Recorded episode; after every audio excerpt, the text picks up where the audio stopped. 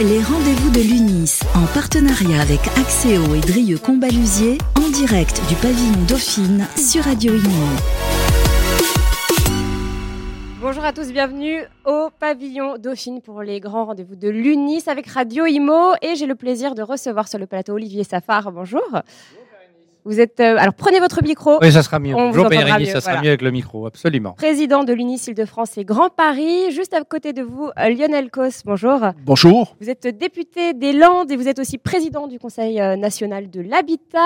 À votre droite, Olivier Principal. Bonjour. Bonjour Bérénice Deville. Vous êtes le président de la FNAIM Grand Paris et à côté de moi, Sylvain Grattalou. Bonjour.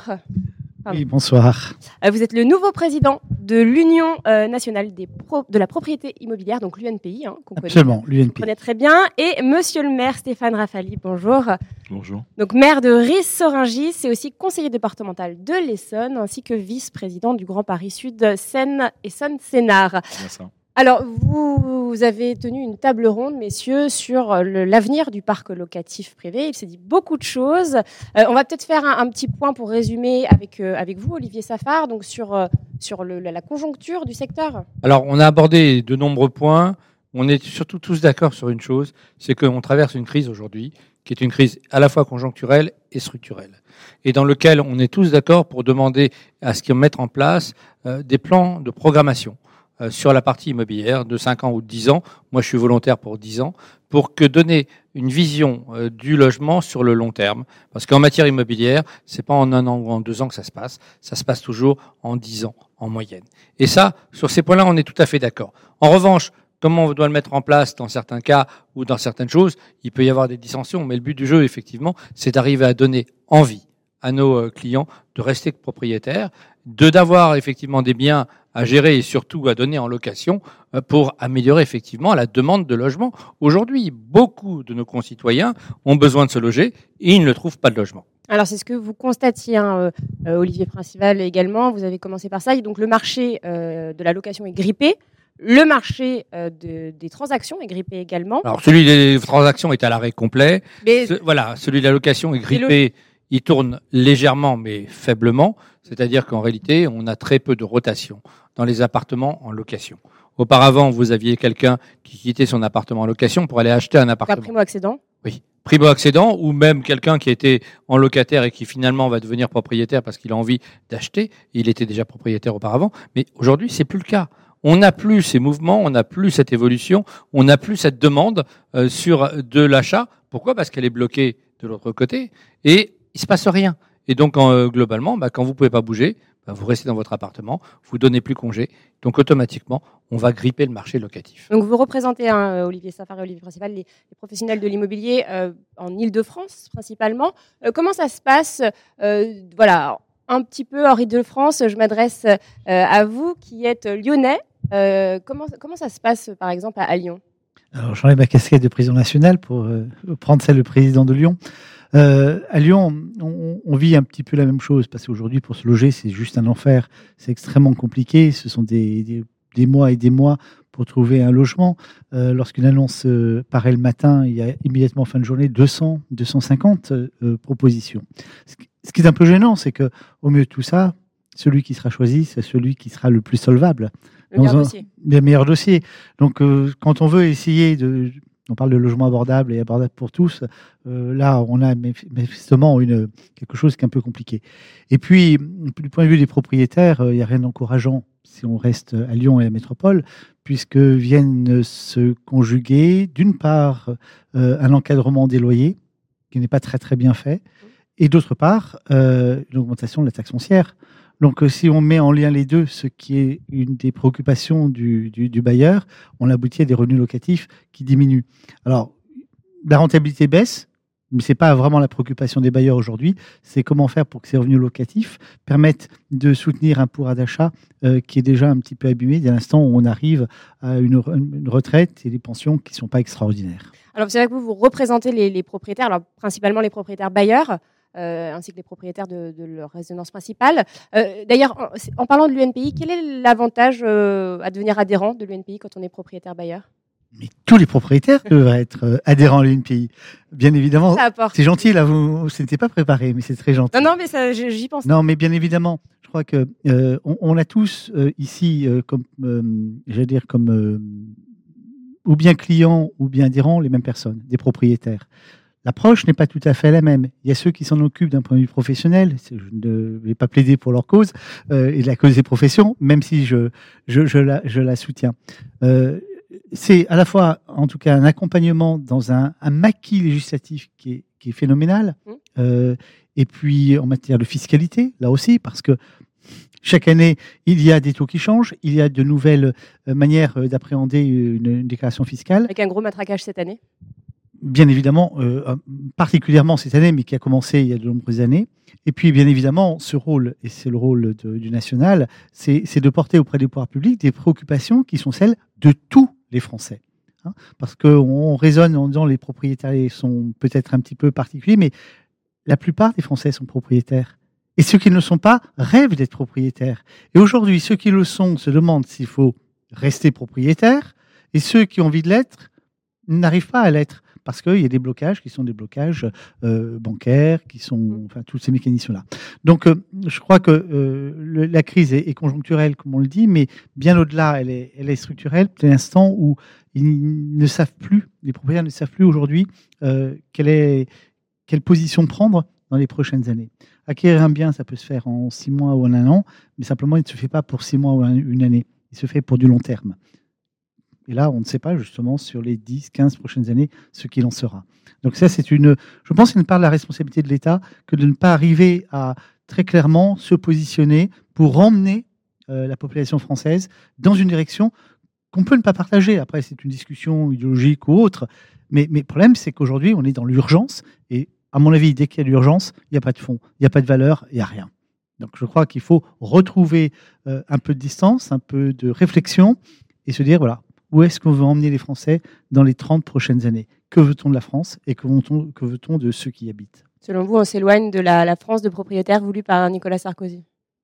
Non, on ne s'éloigne pas. En tout cas, on oublie que la France est une France de propriétaires depuis toujours. Il y a peut-être des choses à réinventer. Il y a peut-être à innover aussi dans la forme de propriété. De temps en temps, il y a des petites tentatives. Je pense au bail réel solidaire, des choses comme ça.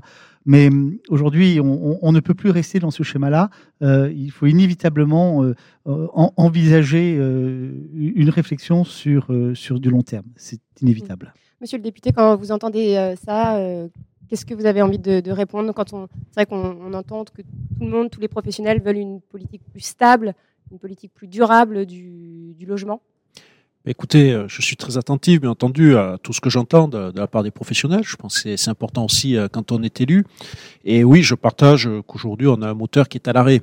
Alors déjà, ce qu'il faudrait savoir avant d'y mettre du carburant, c'est savoir ce que doit faire le moteur, à quoi il doit servir et où il doit nous amener. Donc effectivement, c'est tout ce projet de politique de logement au niveau national. Gouvernement à ce sujet. Je me suis souvent exprimé pour dire que oui, je pense qu'il nous faut une politique nationale. Alors après, on peut la discuter, bien entendu, mais il faut qu'elle existe parce que sans celle-là, on ne pourra pas, je dirais, définir les outils après que l'on mettra en œuvre et on ne pourra pas savoir vers où on va et ce dont les Français ont besoin parce qu'aujourd'hui, la difficulté, c'est que les Français ont des besoins en termes de logement, et c'est normal, et c'est légitime, et c'est important, et c'est même vital.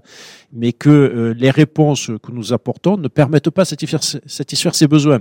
Certes, nous avons 60% de Français qui sont propriétaires, 40% qui sont locataires et qui ont certainement, pour beaucoup d'entre eux, envie d'acquérir un bien, parce que le logement, aujourd'hui, pour les Français, c'est bien sûr une approche, on peut avoir une approche patrimoniale, on peut avoir une approche fiscale, on peut avoir une approche sociale, c'est-à-dire qu'en fonction du type de logement, du quartier dans lequel on vit, on peut se sentir, voilà, c'est aussi quelque chose d'important pour beaucoup de Français. Et ensuite, une approche émotionnelle, c'est-à-dire que c'est là où on élève éventuellement des enfants, où on vit, où on partage des choses, et maintenant même où on est de plus en plus souvent amené à travailler.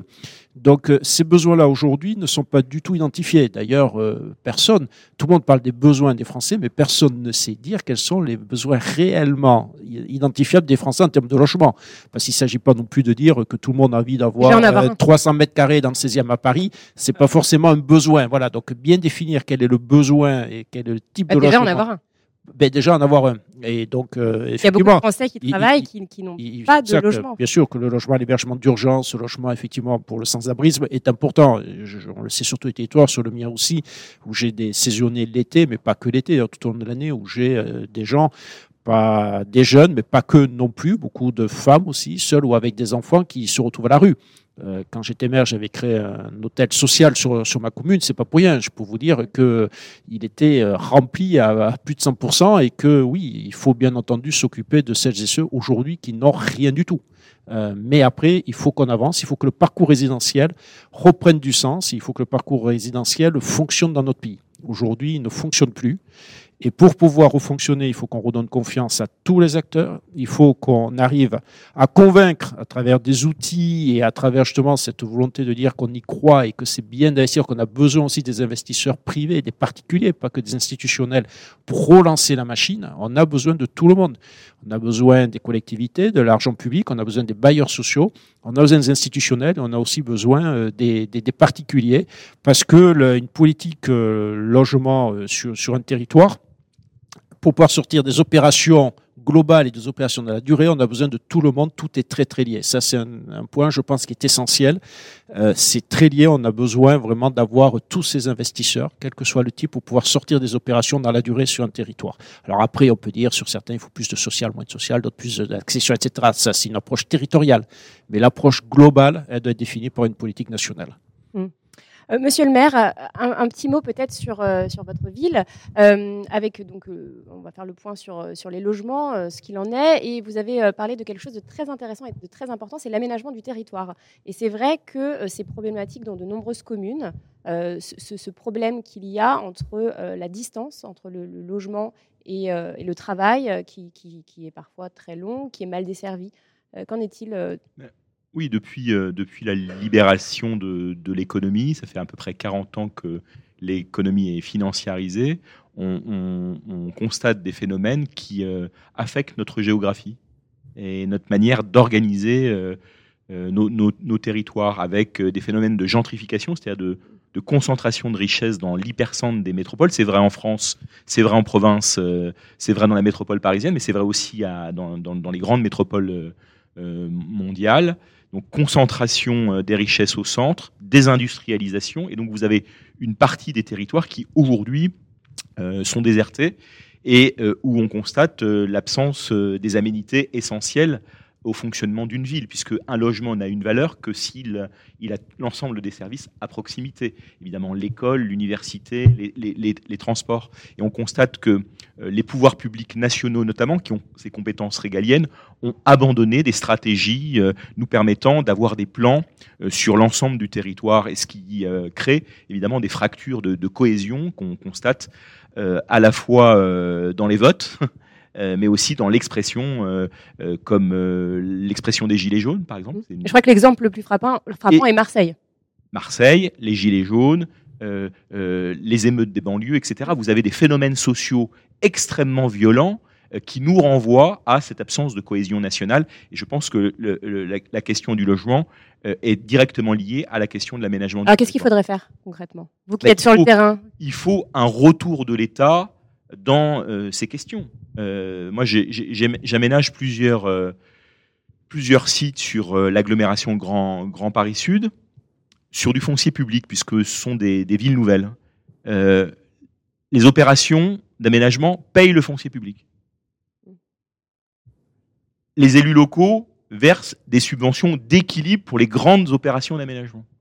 Et c'est les opérations d'aménagement qui payent les cadres de l'État qui travaillent dans les grands aménageurs publics. Bref, l'État ne met plus un euro dans l'aménagement du territoire. Il faut absolument que le foncier public, les établissements publics de l'État se remettent au travail avec les moyens de l'État. Je pense que, sans évidemment faire référence à cette grande institution qu'était la DATAR, puisqu'on est à l'ère de la décentralisation, on est à l'ère de la transition écologique, il faut tout de même qu'on ait une vision à l'échelle de l'Hexagone nous permettant de retrouver en fait une forme de cohésion qui était celle autrefois qui était exercée sur notre territoire national.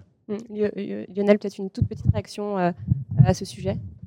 Sur l'aménagement du territoire, je partage complètement. C'est un sujet qu'on a, depuis les années 1980, les lois de décentralisation complètement abandonnées. Moi, je milite dans la réflexion qu'on aura en 2024 sur la territorialisation des politiques de l'habitat pour que, bien sûr, on regarde le côté décentralisation, mais aussi déconcentration. Et je pense que l'État doit être beaucoup plus présent sur nos territoires à travers aussi la déconcentration. Il faut parler de ce sujet et la déconcentration qui me semble évidente au moins pour deux aspects. Le premier, c'est l'accompagnement sur l'ingénierie territoriale, parce qu'aujourd'hui, on est en perte de vitesse et je vois beaucoup de maires, beaucoup d'élus locaux qui ne savent pas et qui ne sont pas suffisamment accompagnés pour savoir comment ils doivent développer leur commune et vers où ils doivent développer leur commune. Et le deuxième, bien sûr, c'est sûr, alors le contrôle, c'est peut-être pas le mot juste, il faudra peut-être retravailler un autre mot, mais en tout cas, s'assurer que les objectifs qui sont donnés sur les territoires aux élus locaux soient atteints, parce qu'on a vu aussi dans le passé, quand on voit la loi SRU, on le voit aujourd'hui avec la loi ZAN aussi, que souvent on peut voter des lois, donner les compétences du locaux pour les appliquer et que c'est pas toujours, on n'est pas toujours non plus, je dirais, au rendez-vous. Voilà. Donc l'État doit revenir sur le territoire pour accompagner et être sûr qu'on puisse avancer et atteindre nos objectifs. Une autre problématique majeure, c'est l'augmentation des loyers impayés. Alors, on a constaté, il y a des chiffres qui ont été donnés il y a 10 jours concernant les loyers des bailleurs sociaux. C'est passé de 3% à 10% d'impayés. Voilà, c'est des chiffres quand même assez alarmants. Olivier Principal, qu'est-ce que vous constatez dans la région parisienne concernant ce... Bah, alors, hors le logement social. Oui, bien sûr. Je ne vais pas vous parler du logement social. Mais effectivement, on note quelque chose qu'on n'avait pas vu depuis un moment. C'est une augmentation significative de l'impayé, qui est d'ailleurs caractérisée d'abord par les problématiques de régularisation de charges dans les copropriétés liées à l'augmentation du coût de l'énergie. Ça, c'est évident. Et la fin du bouclier tarifaire. À la fin du bouclier tarifaire, on a une augmentation du coût de l'énergie dans les logements. Donc, il y a des arbitrages qui se font. On l'avait dit. On l'avait prédit, les arbitrages auront lieu d'abord sur le montant du loyer et des charges. Donc ça existe, c'est pour ça qu'il est nécessaire aujourd'hui d'accompagner mieux les propriétaires dans des systèmes de protection qui leur permettront de continuer à faire vivre leur investissement locatif ou leur patrimoine s'ils veulent le transmettre en bon état grâce à des systèmes type assurance loyer impayé pour protéger. C'est ça la meilleure protection. Il y a quoi d'autre comme protection aujourd'hui, la première protection, c'est de se faire accompagner par un professionnel de l'immobilier. C'est pas ça, on est tous d'accord, il y a aucun doute là-dessus. Voilà, je pense que c'est important pour faire les choses de manière respectueuse de la réglementation et en optimisant son patrimoine. Donc ça rappelle un professionnel qui fait de la gestion locative. Exactement, un administrateur de biens qui va faire l'intermédiation, qui va vous décharger de l'ensemble des contraintes et qui va proposer tout un tas de solutions qui vous permettent de sécuriser votre patrimoine, y compris les loyers impayés.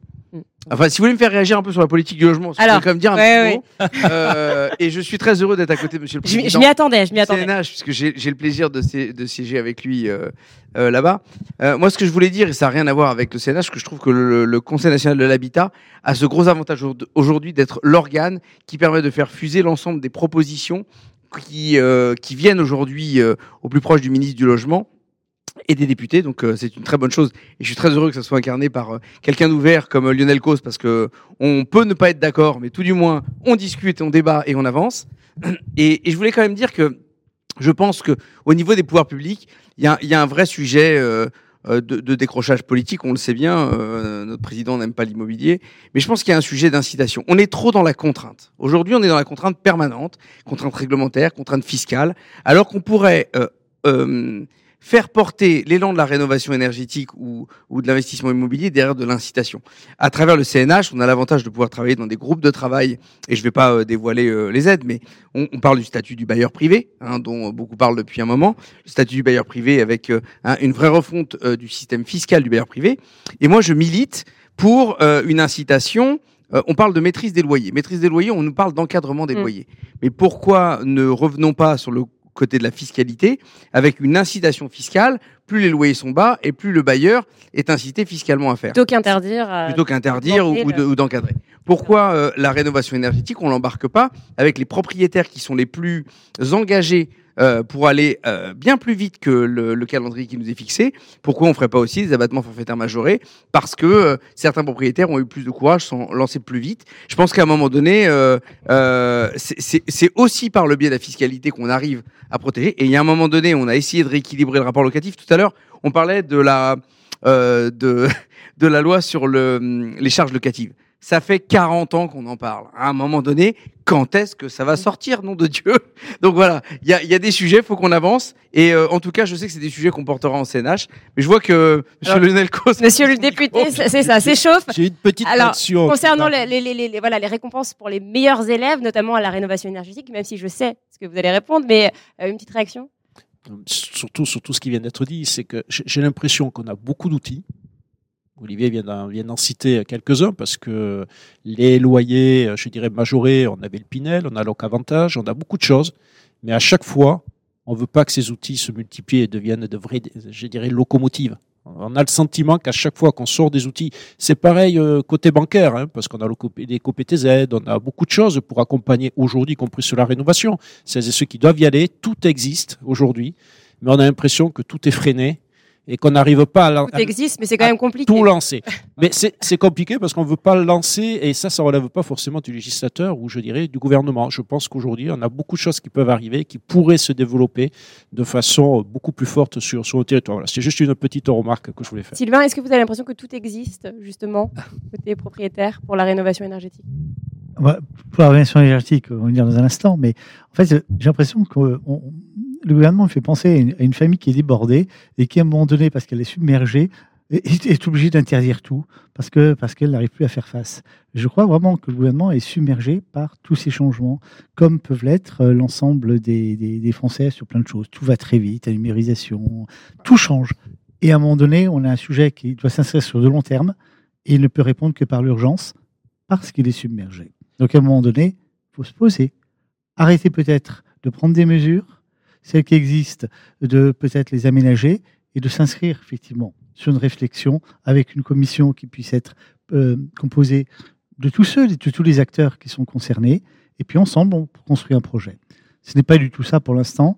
Et le jour où le gouvernement le comprendra, peut-être qu'on aura fait un premier pas. Alors, voilà. Moi, le premier pas, je l'ai vu. Quand le CNR Logement a été créé, je me suis dit, voilà une bonne nouvelle. On crée 3 commissions spécifiques, on intègre des professionnels de l'immobilier, on intègre effectivement des députés, des sénateurs et des pouvoirs publics. Très bien. On est arrivé à écrire un nombre de textes et de propositions qui nous semblaient raisonnables, permettre de relancer les choses. Et on s'était dit, ben oui, ça va prendre 6 mois ou 7 mois ou 8 mois. On a démarré au mois d'octobre, on est arrivé fin avril avec des propositions. Le bouquin, il faisait quand même pratiquement 250 pages ou 260 pages, je me souviens plus. Mais globalement, il y avait des propositions. On s'était dit, dans ces propositions, il va en sortir probablement une loi au mois de septembre-octobre qui va nous permettre d'avancer sur du long terme, sur un plan de programmation. Et globalement, aujourd'hui, rien. Plouf.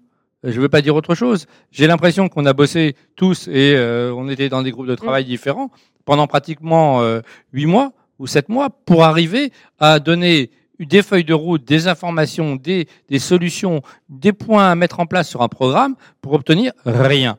Et c'est malheureusement l'impression qu'on en a aujourd'hui.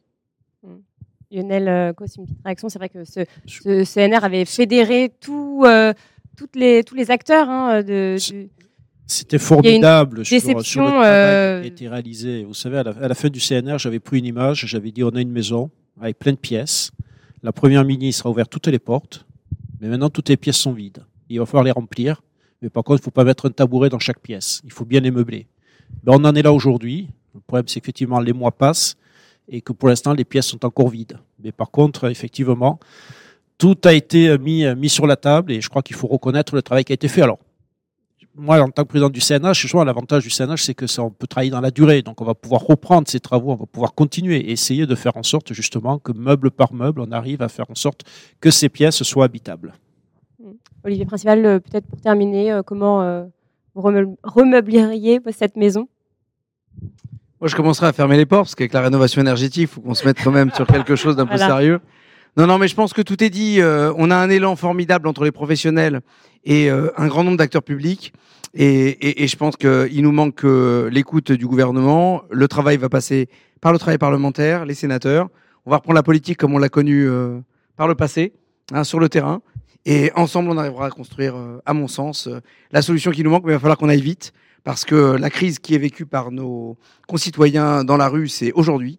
Et on n'a pas le loisir ou le luxe de se permettre d'attendre encore. Et avançons. On n'oublie pas le travail des élus locaux aussi, monsieur le maire, hein, peut-être avant de terminer. De la même façon, moi, sur un territoire de 350 000 habitants, je crois qu'on a enregistré 22 000 demandes de logement. Et on est en capacité, alors on parle du parc social là, mais c'est le même sujet, on est en capacité d'en satisfaire à peine 8% par an. Évidemment, le stock ne désemplit pas. Donc cette demande sociale, elle est extrêmement présente. Maintenant, il faut arriver à la conjuguer avec des impératifs de trajectoire écologique, la question des passoires thermiques, la question du zéro artificialisation. Il faut arriver à démontrer qu'en réalité, l'écologie n'est pas l'ennemi de la prospérité et n'est pas une limite systématique, n'est pas une sanction. Et je crois qu'on peut y parvenir. On a par exemple un stock considérable de biens déjà construits qui ne remplissent pas leur office, qu'on pourrait transformer. 8 millions de biens sous-occupés, 3 millions de biens vacants. Alors, moi, je n'ai pas les mêmes chiffres concernant les logements vacants. Hein. Non, sur les logements vacants, il y a 3 millions de logements vacants, 1 million de manière certaine, sur une longue durée, et 2 millions qui sont en friction, c'est-à-dire qui sont en période de vacances et dont on ne sait pas si ils resteront ou pas en vacances. Mais il y a tout de même 3 millions. Et il y a des milliers de mètres carrés de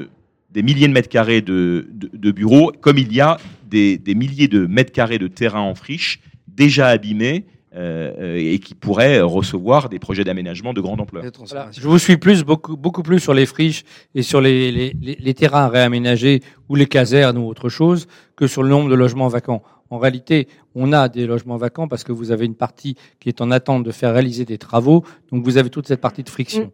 Et puis ensuite, vous en avez certains que vous qualifiez de vacants, alors que ce sont des résidences secondaires dans certains cas ou des résidences de tourisme pour d'autres cas qui ne sont utilisées que pendant une période courte de l'été ou de l'hiver dans les stations. Il y a les deux. Oui, parce que selon les chiffres de Clameur qui sont tombés il y a 2 semaines, c'est 165 000 logements vacants. Pas plus en France, donc ça ne résoudrait pas le problème. Après, c'est vrai que concernant les friches, là, il y a quelque chose ou les bureaux vacants. Merci beaucoup, messieurs, en tout cas, pour cette table ronde. Et puis, eh bien, on se retrouve tout de suite sur Radio Imo. Les rendez-vous de l'UNIS, en partenariat avec Axéo et Drieux Combalusier, en direct du pavillon Dauphine sur Radio Imo.